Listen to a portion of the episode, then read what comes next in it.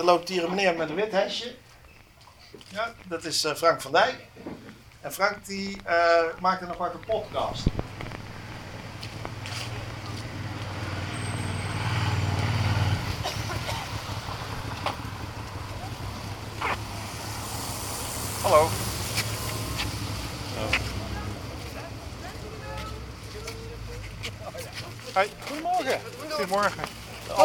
Hallo. Als je even een momentje hebt, dan doen we eerst even de, de gasten. Eh, ik ga zo eerst even een veiligheidstoelichting geven.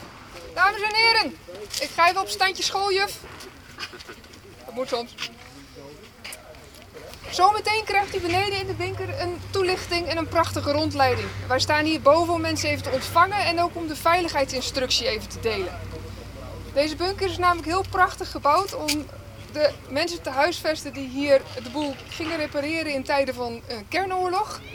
Is niet gebouwd op grote groepen die even komen kijken. Dat betekent dat er heel veel drempels zijn. Dingen waar u uw hoofd aan kunt stoten, maar ook dingen die op de grond, eh, nou ja, bedoel, vooral bedoeld zijn voor de veiligheid, maar niet om lekker door te lopen. Dus let goed op elkaar, let goed op uzelf, zeker als u de sluizenzoom te beneden doorloopt. We hebben even een hele belangrijke en dat is dat er geen foto's, beeldmateriaal of filmpjes gemaakt mogen worden. We willen u ook vragen om de mobieltjes in de zak te houden, zodat er geen misverstanden over bestaan. Het is een van de voorwaarden waaronder wij deze rondleiding mogen geven. Dus vandaar dat we ons daar graag aan houden. Ben ik nog iets vergeten, chef security? Helemaal goed. Dan wil ik u graag vragen om mijn collega te volgen naar beneden. En wil ik jullie heel erg veel plezier wensen in onze prachtige bunker. Dankjewel. Meters diep onder een speeltuin, net buiten het centrum van mijn stad, ligt een groot geheim. En het is zover. Deze aflevering loop je met mij mee de trap af naar beneden en zetten wij een stap terug in de tijd. Dus er komen dan veel meer bommen, maar tegelijkertijd komt er ook veel meer ehm, ja, troepen deze kant op. En veel sneller dan verwacht hadden. We moeten hier veel harder op gaan reageren. Ik wil weten waarom deze plek nodig was Maar heel veel Arnhemmers weten niet dat er hier een bunker zit. en wat hier zoal gebeurde. Dus de mensen die hier zaten, werden er ook op uitgezocht van hoe kunnen die mensen, hoe stressbestendig zijn ze. Eh, want op het moment dat jij weet van, eh, oh, mijn familie woont in Den Haag en Den Haag is weg, dan zijn die mensen misschien niet meer zo gemotiveerd om dan nog de telefoonlijn van de, van de eh, burgemeester van Zwolle te gaan repareren. En waarom het al die tijd intact is gebleven. Eh, de politie kwam bij ons. Die riepen ook, eh, eh, welke gek heeft dit bedacht? En het is eh, achterlijk wat er gebeurt. Eh, vliegtuigen konden niet meer landen. Eh, ziekenhuizen moesten op een noodaggregaat. Eh nou ja, het was een complete paniek. Deze plek stamt uit een andere tijd. Toen ik er zelf nog niet was, of in elk geval te klein om te beseffen waar de generatie van mijn ouders toen bang voor was. Je zag die schepen gaan en je zag iedereen daar Daar komt allerlei emoties boven uit die tijd. Het was heel. Wonderlijk, hè? Maar ik hoor ook hoe die tijd voor sommigen weer lijkt terug te komen. Ongelukkigerwijs zitten we nu met een Russische leider die van mening is dat dat imperium hersteld moet worden. Maar ik, ik kan me niet voorstellen dat we ons zomaar laten uitschakelen tegenwoordig. Je zou willen dat er nog meer van deze zijn dat we... Nou, ik, ik, ik hoop dat ze... Dat, eh, ik, misschien doen ze het op een andere manier tegenwoordig. Ik denk dat je nu wel weer maatregelen moet nemen. Ja. De angst van toen is er nog altijd. Ja, wat je nu gewoon kwijtraakt. Ja. Doe eens even een tissue. Geef ze even een tissue. Even een tissue. Over de bunker toen en de bunker nu hoor je alles in deze podcast. Mijn naam is Frank van Dijk en dit is aflevering 4 van De Bunker.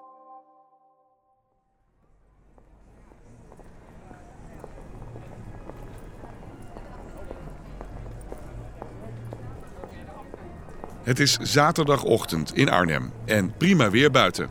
Mensen fietsen met de jas open, halen boodschappen op de markt, taxiën heen en weer naar de sportvelden en natuurlijk gaan ze met de kinderen naar de speeltuin. moet je niet zeggen, ga hem vullen. Je moet zeggen, wil je hem vullen? Met vanochtend toch wel een vreemd schouwspel. Daar in de hoek, bij dat materiaalhok of kleedkamers, of wat zit er eigenlijk, daar bij dat gebouwtje staan mensen buiten. Er wapperen vlaggen van sponsoren en er lopen mensen met gekleurde hesjes tussen. En ik ben er ook net bij gaan staan. Want dit is het gebouwtje dat toegang gaat geven tot de bunker. En vandaag ga ik eindelijk ontdekken hoe het onder de grond eruit ziet.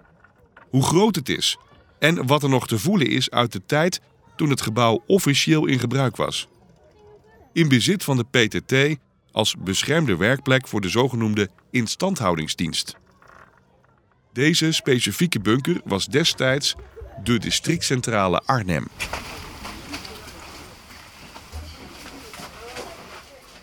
Na de eerste deur stap je in een klein halletje. Met direct weer een deur. En dan is het linksaf de trap af. Naar beneden.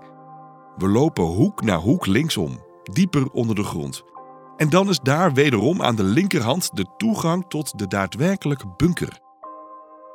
Nu gastvrij opengezwaard, maar duidelijk in gesloten toestand, een vrijwel onneembare entree. Een gigantisch dikke metalen deur met zo'n groot ijzeren draaiwiel en meerdere hendels. Ik stap over de opvallend hoge drempel naar binnen en passeer vrijwel direct een tweede soortgelijke dikke metalen deur met draaiwiel. We lopen als groep in een redelijk tempo achter elkaar en gaan opeens rechtsaf en passeren diverse ruimtes. Het gaat mij bijna te snel om te registreren wat ik allemaal zie. Leidingen, hendels, kastjes met knoppen, stevige deuren die verschillende doucheruimtes aan elkaar verbinden. Want dat, dat zijn het. We lopen door doucheruimtes, langs kapstokken met jassen en grote rubberen laarzen. En dan stuiten we opeens haaks op een gang. Rechts gaat het de hoek om met allemaal weer deuren. En ik zie in de gauwigheid toiletruimtes zelfs. En wij gaan linksaf de gang in. Paar treden af en dan staan we opeens voor een deur aan de rechterkant. Met de toegang naar, ja, wat is het? Een centrale ruimte. De gang waar we net liepen, die loopt hier eigenlijk rondomheen. Een recreatiezaal is het. Een, een, een kantine, een vergaderruimte met vitrines, beeldschermen, een bar, tafel, stoelen en zowaar een complete keuken. In ieder geval welkom allemaal in dit eh, hele mooie ondergronds... Uh, Nog meer liefhebbers voor thee? Het gaat beginnen. De groep waarmee ik naar binnen liep krijgt het verhaal te horen van de bunker. Wij zijn in NCO Arnhem, een atoombunker. En NCO staat voor Nucleair Chemisch Onderkomen. Deze bunker is gebouwd op het hoogtepunt van de Koude Oorlog door de PTT.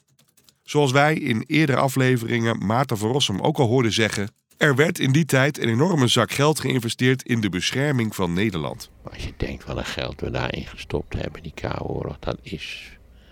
Ja, het gaat je echt aan het hart. Een zinloze uitgave. Nederland zit vol met bouwwerken waar de burger helemaal niks van af weet. Ik ga één voorbeeldje geven, die ik voor het eerst hoorde daar onder de grond. De ANWB Praatpaal. Ik heb hier de begroting uh, civiele verdediging van 1972. Ik ben naar verlenging naar de laatste pagina gegaan. Nou, we verwachten na 1972 nog 908 miljoen uit te moeten geven. Toen hadden we al ruim 500 miljoen uitgegeven aan allerlei maatregelen. En elk jaar ging de overheid met 91 miljoen uh, uh, van de begroting ging naar specifiek civiele verdediging. En daar zitten dingen bij waarvan je denkt van, ik heb nooit geweten dat dat daaruit bekostigd is. De straatpaal. Kennen jullie die ook nog? Nee, hè? Nee. Ja, maar die stonden vroeger langs elke, langs elke snelweg en dan gewoon elke kilometer stond zo'n praatpaal. Ik denk, ja, die is de ANWB aangelegd, hè? Ja, denken we het allemaal? ANWB aangelegd? Nee. Dit heeft de overheid heeft dit aangelegd. En waarom? Alle hoofdwegen waar langs evacuaties zouden kunnen gebeuren. Als je geen telefoonverkeer meer hebt, dan kun je dus ook niet. Stel dat je heel Apeldoorn zegt: Ja, sorry, uh, Tilburg, u moet plek maken voor uh, 50.000 mensen. Ja, er gaan dus allemaal bussen die kant op. Ja, hoe weet je waar die bussen zijn? Simpel, die motorrijders die drukken iedere keer klats. Nu zijn we hier. Naar de volgende. Eh, nu zijn we hier. Dat zijn die palen. Ja, is dit niet een sterk verhaal? Nee, het is geen sterk verhaal. Je kan het bewijzen. Namelijk in de begroting stond. En dan laat onze man met bunker het trots zien aan de groep. Geprojecteerd op het scherm. In van die typische overheidstaal. Rechtstreeks uit de officiële overheidsbegroting. Een zo lang mogelijk functioneren van het ten behoeve van de verkeersveiligheid. In vredestijd langs de autosnelwegen in aanleg zijnde communicatienet. Oftewel het praatpalennet is voor de verkeersleiding en nucleair-biologisch-chemische waarschuwing onder oorlogsomstandigheden nodig? Daarom geven wij 17 miljoen uit, want dan kunnen die praatpalen tenminste overal staan. En jullie hebben gewoon elk jaar langs die praatpalen gereden en je dacht, nou fijn, ik heb geen, uh, ik heb geen pech met mijn auto, dus ik hoef de praatpalen niet te gebruiken. Zonder te weten dat dit eigenlijk de reden was van die praatpalen. Nou, zo zit heel Nederland helemaal vol met allemaal van dit soort maatregelen waar de gewone burger niks van weet. Dat gaf overigens nog gedoe toen de ANWB zei, ja we stoppen met die palen. Ja, want die hebben het geprobeerd om drie jaar lang met die palen te stoppen. Waarop het ministerie van Veiligheid en Justitie zei, dat zijn onze palen. Huh? nou, al dat soort uh, dingen. Terug naar deze bunker. De PTT had in ieder telefoondistrict van Nederland zo'n bunker gebouwd. Vaak onder de parkeerplaats naast de centrale. En die werden dan gebruikt als een ondergrondse commandopost en kon in tijden van nood dienen als telefooncentrale. PTT die had maar één belangrijk ding, namelijk die telefoons die moesten blijven werken. Ja, hoe doe je dat dan? Nou, uh, dan gaan we overal in elk telefoondistrict gaan we naast de belangrijkste plek waar al die kabels bij elkaar komen, maken we een bunker. En daar kunnen we uh, afhankelijk van, van de grootte van het telefoondistrict tussen de 25 en 35 mensen uh, uh, in onderbrengen. En dat zijn gewoon de beste reparateurs van het telefoondistrict. En er werken natuurlijk gewoon duizenden mensen in het telefoondistrict, allemaal bij elkaar. Maar dus die 25 mensen die je in elk telefoondistrict hebt, ja, wat kunnen die mensen doen? Moeten die overal alle huisaansluitingen van u thuis en van u thuis komen doen? Nee, die hoeven alleen maar te zorgen dat deze rode telefoons het blijven doen. En waar staan die rode telefoons? Die staan dan bij een burgemeester, bij Mark Rutte. Elk ziekenhuis heeft zo'n rode telefoon, elke brandweerkazerne heeft een rode telefoon. En die rode telefoons moeten het altijd blijven doen. En in al die telefoondistricten hadden ze dit soort bunkers. En daar zat dus een ploeg met mensen die ervoor zorgden dat die bunkers konden blijven werken. En zelfs als alles uit zou vallen, hadden ze nog aparte kabels door helemaal Nederland heen gespannen om al die bunkers nog met elkaar te verbinden. Zodat als de burgemeester van Leeuwarden hier moest vragen om extra brandweer naar Leeuwarden te sturen, dat hij zijn boodschap aan Den Haag door kon geven. En waarom de bunker in Arnhem dan juist niet naast de centrale ligt, maar verderop, dat hoorde je al eerder in andere uitzendingen van deze podcast. Nou, te simpel. Arnhem is, uh, is in het telefoonnet van de PTT en van KPN uh, ja, gewoon een belangrijke plek. Uh, hier in Arnhem komen, net als op drie andere plekken in Nederland, komen eigenlijk alle telefoonlijnen bij elkaar. Dat is een knooppunt. Ja, een knooppunt. Ja, deze bunker die is inderdaad ook expres niet bij de telefooncentrale gebouwd, maar juist net buiten de cirkel hadden ze nee, berekend van... van... als het gebouw zelf de ja. voltreffer krijgt, een nucleaire voltreffer, ja, dan heb je niet veel aan een kelder. Nee, exact. Laten we er dus vanuit gaan dat er een bom uh, van het uh, kaliber uh, Nagasaki of alles wat, wat, er, ja, wat er bekend was, wat, wat de Russen ja, als equivalent daarvan hadden, laten we die eens hier op die telefooncentrale gooien. Nou, toen kwamen ze uit dat, dat ze een cirkel van 650 meter rondom die telefooncentrale trokken. Waarvan ze zeiden, ja, daar moet hij in ieder geval niet liggen. Ja. Want daar is uh, alles weg. En laten we een grasveld zoeken uh, ja, buiten die 650 meter cirkel. En zo komen we in deze wijk.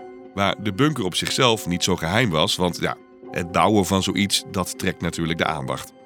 Maar de daadwerkelijke functie werd destijds wel geheim gehouden.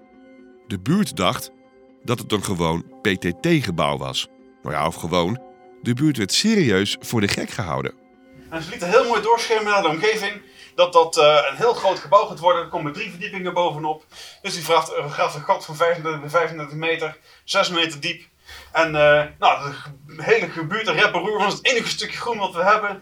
Maar ook de bouwvakkers die het hebben gebouwd, die zijn ook voor de gek gehouden. Dus we hebben ook iemand hier gehad, die heeft dus betonvlekwerk hier gedaan. Nee, ik, ik wist zelf niet waar ik aan het bouwen was. ik was gewoon een, een, een stevige uh, betonnen constructie aan het bouwen. Wist ik veel dat het een bunker was. Want je ziet pas dat het een bunker is als je er deuren en andere dingen erbij doet. En die, die is dus jaren aan het roepen geweest van ja, de overheid verspilt toch zo verschrikkelijk veel geld. Ze hebben daar fantastische funderingen gebouwd voor een flatgebouw. En het flatgebouw nooit gebouwd. maar simpel, de hele wijk was het er niet mee eens. Maar ja, dit wordt de kelder, de apparatuurkelder. En de buurt verzette zich dus hevig. Even terug naar Ron. Je weet wel, dat is de man van de speeltuin hierboven, uit aflevering 1. Ja, ja, er is inderdaad eh, eh, behoorlijk wat verzet geweest tegen dat bouwwerk. Eh, Wat weet je daar nog van? Ja, dat, dat weet ik natuurlijk alles van. Dat is, er zijn forse gesprekken geweest, die heb ik van mijn vader begrepen, eh, om, eh, om dat tegen te houden. En eh, eh, fel verzet geweest ook. Want Maar ook tijdens de bouw, tegen de bouwvakkers en zo. Er is wel eens wat, wat gebeurd met, met, eh, met bouwvakkers. Dat, we proberen, dat ze geprobeerd hebben om de bouw te vertragen. Hier, hier zie je, eh, echt uit de, uit de verslagen. Want bij de bouwdirectie eh, is een aantal vernielingen gemeld. Het dak van de toiletwagen is ingetrapt. gebroken ruiten in de uitvoerderskeet. Ja, en in de bouwput aanwezige werknemers zijn door derden met stenen bekogeld. Een daarvan weer missing. Ja, en die komen van een nabijgelegen eh voormalig speeltuin onderkomen. Ja, hallo, kunnen die stenen niet weg? Want dat met de buurt, dat gaat nou wel de spuigaten te buiten. Maar er was dus onrust binnen de wijk. Maar ja, het was wij vonden het geen combinatie. Spelen en dan een atoombunker bouwen. Eh, dat vonden wij in ieder geval geen combinatie. Deze bouwers die werden continu bekogeld met stenen. Omdat de wijk zei van ja, maar jullie zijn het er niet mee eens dat jullie hier eh, aan het werk zijn. Gaan we ergens anders naartoe. Dus we hebben toen, daar is heel veel verzet geweest. Ook tijdens de bouw is er wel, wel, wel een aantal dingetjes gebeurd. Maar op een gegeven moment hebben we het losgelaten. Hebben we gezegd van nou, laten we maar om tafel gaan zitten. En laten we kijken van hoe we dan eh, dat helemaal kunnen inbedden in het hele, in het hele verhaal van, eh, van die speeltuin. Ja. Eh, mensen zijn dus helemaal niet blij dat hier wat gebouwd wordt. Maar dat was ook helemaal de planning. Want op het moment dus dat ze de bunkers een beetje af hadden, was het een beetje van, nou, ehm, zand erover, we zijn klaar. Eh, mensen die aan het bouwen zijn, worden opeens naar een ander project getrokken van, ja, we hebben achter de buurt gekregen en we gaan hier toch maar geen gebouw van drie verdiepingen plaatsen. Ja, dan schuif je alles weer dicht. En dan zeg je tegen de wijk, ja sorry, we hebben er toch van afgezien. We houden één klein gebouwtje houden we over. Want jullie willen hier toch ook een, een wijkcentraletje hebben, dat jullie allemaal je telefoon aan kunnen sluiten. Ja, dat is goed. Oké, en sorry, en voor de overlast, wat zouden jullie graag willen dat we daar bouwen? Ja, zei de wijk, wij willen graag hier bij het, eh, bij het eh, voetbalveld zouden we graag kleedkamers willen hebben. Ja, die bunker staat er. Je ziet niet dat het een bunker is. Maar je ziet wel dat het bijvoorbeeld eh, kleedkamers zijn. Hadden het hier voetbalveld liggen. Dat ligt er nu nog steeds. En toen zeiden we met de PTT, zou het wel wat zijn om een theater, eh openluchttheater te, daar neer te zetten samen met zo'n kleedkamer. Nou, daar is een gesprek over geweest. En vervolgens, als je dat stukje ziet, ja, je kunt niet op de radio zien, maar dat is een stukje theater is er neergezet. En een kleedkamers hebben we gekregen als compensatie voor het, eh, voor het ongemak. Voor het ongemak, ja. Betaald, en- betaald door PTT. ja, betaald door PTT, ja. ja.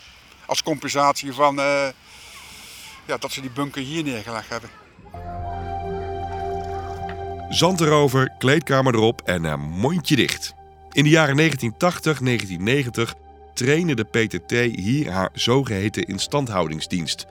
Deze groep, het beste van het beste, oefende crisis- en oorlogsscenario's waarbij de 5000 meest belangrijke telefoonaansluitingen moesten blijven werken. In zo'n scenario was de districtcentrale dus verwoest. In principe was alles boven de grond weg. Je moest jezelf kunnen redden. Er was geen politie om je te beveiligen, dat deed je dus zelf. Er was geen brandweer om te blussen, dat deed je dus zelf. Er was geen ziekenhuis om je weer op te lappen, dat deed je zelf. Alles in die bunker is maximaal ingericht op zelfredzaamheid ondergronds en faciliteert de eigen mensen om bovengronds veilig te kunnen werken. De atoombunker bood plek aan 40 personen. In noodgevallen kon dat worden uitgebreid naar 60. En deze groep kon het hier twee weken lang volledig afgesloten van de buitenwereld uithouden. En als de groep op rantsoen ging, nog wel twee keer zo lang. Nou, en dan heb je dus over eh, kantoorruimte, een keuken dus, slaapzalen, douches, toiletten. Voor zowel mannen als vrouwen. Je ziet hier bijvoorbeeld één buis blauw en dat wil zeggen koud water. En dit was voor de dames. Die hadden namelijk geen warm water. Iemand een idee waarom dat, dat gedaan is? Ik heb meer mannen waren dan vrouwen. Nee, ik moet eerst van tevoren zeggen, ik kan geen genderneutraal verhaal vertellen, want dit gaat over de 70 en 80 jaren. Dus ik kan het alleen maar hebben over mannen en vrouwen. En het was zo, In die tijd was het niet gebruikelijk dat dames zich nat deden scheren. Die hadden namelijk geen baard als er een beetje zat. Maar heren, die moesten zich wel kunnen scheren. En niet alleen kunnen, daar stond het woord moeten voor.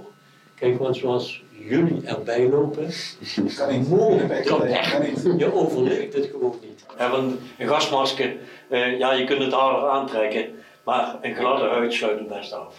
En dat is ook de reden waarom dat die aandacht is voor dat scheren. En dat niemand kan zeggen, oh, koud kun je niet scheren, eh, eh, er is warm water, eh, je scheert je. Punt, uit. En met koud water gaat dat blijkbaar moeilijk. Ik heb het zelf nooit geprobeerd. Goed. Met koud water scheren. Nee? Dat kan wel. Nee. Gaat het goed? Ja, dat kan zo. Ja, ik heb zo'n ding. eh wat een stiekende stof met Ja, luxe paardje. Is niet echt eh, makkelijk. Die damestoiletten zijn kleiner en het is zo. In de bouwplannen eh, was het nog voorzien dat hier telefonistes kwamen werken. Alleen telefonistes die maakten in die tijd geen deel uit van de ploeg. Want die stuur je niet naar buiten, want die kunnen buiten niks doen. Wat die moesten doen, waar, waar ze gewoon heel erg goed in waren, en dat is telefonisten spelen. Eh, en dat moesten ze hier in de bunker doen. Alleen er was maar een kleine groep, want er stonden eigenlijk maar drie postjes. Dus je had daar eh, een stuk of zes misschien eh, maximaal nodig. Eh, en daarom was eh, eh, de wasruimte ook gewoon kleiner. Maar er was toen de tijd wel dames gedacht. Ze zijn er nooit gekomen. God, nee, want het was wel zo gepland. En ook in de bouwtekening staat ook waar ze gingen zitten. Maar waarom de vrouwen er nooit zijn gekomen, dat hoor je in de volgende aflevering. Dan lopen we namelijk verder met deze rondleiding. Eerst gaan we nu terug naar de basis. Want om te kunnen overleven heb je lucht nodig. Ook onder de grond moet je kunnen ademen. 10 minuten geen zuurstof, is alles afgelopen. Dus in deze bunker draait ook alles over luchtbehandeling, zuurstof. Dat is het belangrijkste. Ja, Want je zou bij wijze van spreken voor het hongergevoel nog een stuk vloerbedekking kunnen nemen. Maar lucht haal je nergens vanaf. We staan in een ruimte vol apparatuur. Dikke gekleurde buizen komen uit de muur, lopen langs het plafond en gaan een groot apparaat in. Met hendels, bordjes, cijfers, kleuren, getallen. Dit is de luchtbehandelingsruimte. Als jij een kernexplosie hebt, dan krijg je heel veel radioactiviteit vrij. Maar die radioactiviteit is allemaal in de vorm van eh radioactief stof. Dat wil je niet inademen, want als dat stof in je komt, dan ga je allerlei interessante vormen van kanker krijgen. Dat wil je allemaal niet. Maar op het moment dat je het stof uit de lucht filtert, ben je bijna alle radioactiviteit kwijt. Dus hierachter in de filterruimte staan een aantal fijnstoffilters. En die fijnstoffilters die filteren dus al het radioactieve stof eruit, zodat wat hier binnen komt vrij is van radioactiviteit. Maar het is een oorlog. In de Tweede Wereldoorlog werden ook heel veel andere dingen gebruikt dan alleen maar kernbommen. Dus je wil ook beschermd zijn tegen gifgassen, eh, zenuwgassen en dergelijke. Dus daarvoor zijn deze potten hier. Dit zijn hele grote potten gevuld met actieve koolstof. En die actieve koolstof die eh, neemt al die gifgassen en zenuwgassen en dergelijke neemt die op, zodat de lucht die hier naar binnen komt schoon blijft. En om zeker te weten dat je alleen maar schone lucht de bunker in krijgt, zit dus naast de gewone installatie, zit er daar een hoge drukventilator. Die pompt de hele bunker op. De hele bunker wordt opgepompt als een ballon. Dat zorgt ervoor dat er alleen maar lucht uit kan. Dus er kan alleen maar lucht uitlekken. Dus alle lucht in de bunker komt door die pomp naar binnen. Dus je zorgt dat die pomp goed door de filters heen komt, dan heb je schone lucht binnen. En nou heb ik jou de vorige keer beloofd om te laten horen waarom er in de bunker gefietst kon worden. Of gefietst moest worden. Dat is hier. In deze luchtbehandelingsruimte staan drie fietsen op een rij. Vastgesoldeerd als een soort doe-het-zelf fitnessstudio home trainer set. Maar deze fietsen zijn van levensbelang. Nou, wat doe je dan als de stroom uitvalt en de generator doet het niet? Dan ga je op de fiets zitten dan ga je alleen die pomp aandrijven zodat je kan blijven ademen. Maar dat deed je dus in groepjes van drie, voor drie kwartier. En dan deed je telkens wisselen. Alleen op een gegeven moment, dat is best zwaar. En, je, en met die fietsen krijg je dat dus niet gerund. dan gaat met de schakelaars de ruimtes die niet nodig zijn, die worden afgesloten. En in het extreemste geval is er alleen maar de commandopost en het dagverblijf, dat is waar jullie net waren, daar wordt dan nog uh, gecirculeerd om een verse lucht. Alleen dan moet er weer wat gebeuren. Dan moeten bepaalde schakelaars om, omdat er geen elektriciteit meer is, of dat de lucht heel erg vervuild is, of dat de lucht 500 graden heeft, hè, want dat hoort ook bij atoombom. Als er een atoomexplosie is, dan brengt heel veel energie met zich mee. Die energie moet je ook vanaf zien te komen. Dus hier staat bijvoorbeeld ook een hele grote airconditioner onder. Om de bunker te kunnen koelen indien de aanvoertemperatuur van de lucht te hoog wordt. En tegelijkertijd moet je ook van de drukgolf en dergelijke moet je af. Dus naast al deze filters zit er ook nog een hele grote grindfilter achter de deur. Ja, wat is nou een grindfilter? Hoe, hoe maak je nou een filter voor grind? Nou, dat is eigenlijk een kolom van 2 bij 2 bij 6 meter gevuld met grind. En dat grind, omdat dat heel willekeurig verdeeld is, maar het wel allemaal steen zijn, lucht kan er doorheen. Maar de drukgolf die, die dempt zich af op het grind, want het kan een beetje wegen, dus de drukgolf van de explosie ben vanaf. Maar ook de extra temperatuur van bijvoorbeeld een brand of een atoomexplosie kan in dat grind, er vormt een hele grote buffer, dus het grind warmt dan op. Maar gaat heel geleidelijk laat hij de warmte naar binnen. Dus in plaats van dat jij voor een kwartier lang lucht van 200 graden binnen krijgt, krijg je over een periode van meerdere dagen lucht van 40 graden binnen. Met dat tweede is een stuk beter te dealen, want dan vliegt niet filters in de fik en je airco kan er opnieuw bijhouden. Dat is allemaal best wel optimaal zeg maar. Best wel optimaal, zeg maar. Alles in deze ruimte en de ruimtes hiernaast is doordacht. Zodat de deskundige het kan bedienen. Maar ook zijn collega mocht de deskundige nou net in de ploeg lopen die boven de grond bezig is. En alles heeft een code en een kleur. Dezelfde als in de bunker in Zwolle, of in Groningen, of Maastricht. Ploegen waren daarmee multi-inzetbaar en konden in tijden van nood hier ingezet worden, maar net zo makkelijk elders. En daar werd dus op geoefend. En geoefend. Jaar in, jaar uit. Stel de bom was toch in Arnhem gevallen en uh, er waren slachtoffers van ook andere personeel. Dan kon ik mensen uit Groningen laten komen, die kwamen binnen. Die zeiden dan naar Jan of Piet. En verder hoefde ik niks te vertellen, want alles is geuniformeerd, alles is hetzelfde. Waar je ze ook vanaf gaan. Zelf Limburgers. Uh, vragen? In de volgende aflevering gaat de rondleiding verder. We gaan dan terug naar die doucheruimtes waarlangs we naar binnen kwamen. En dan ging je weer spoelen, spoelen, spoelen. Als je daar klaar was, dan uh, ging de deur open en dan stond er een collega die ging kijken in hoeverre dat je besmet was. Uh, was je besmet, dan werd je gelijk afgevoerd. En daarmee belanden we al snel op de ziekenboeg. En dan wil je niet hebben dat hij eruit gaat. Dus ze konden vanaf de buitenkant kon afsluiten. Dus ze zat gewoon opgesloten. Je kwam er dus niet uit, je mocht er niet uit. Het werken in deze bunker was bloedserieus. En ik moest soms ook wel eens besluit nemen. Dat ik zei van ik kan er niet meer bij komen dan dat je iemand dood laat gaan. Dat is zo.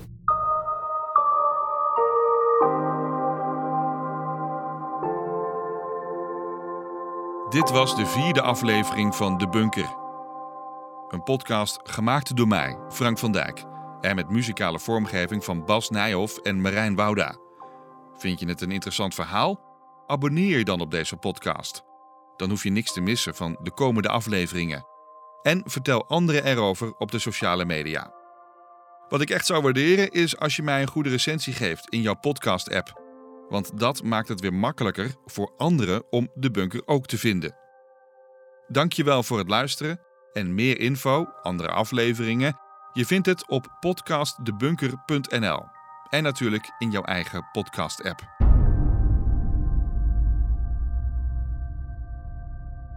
Ben je er nog? Mooi.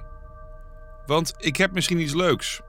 Op mijn site podcastdebunker.nl en in de show notes van deze podcastaflevering vind je een extra link. En via die link kun jij je opgeven voor een rondleiding. Speciaal voor luisteraars van De Bunker komt er de gelegenheid om zelf een kijkje te nemen en dus te zien wat je net hebt gehoord. Het zal je misschien al duidelijk zijn geworden en anders zeg ik het gewoon nu. Deze bunker is niet elk weekend voor Jan en Alleman vrij te bezoeken. Dus een harde belofte van of En wanneer dit gaat plaatsvinden, kan ik niet geven. Maar als je interesse hebt en geduld, klik dan op de link. En anders, tot de volgende aflevering en bedankt voor het luisteren. Dat meen ik.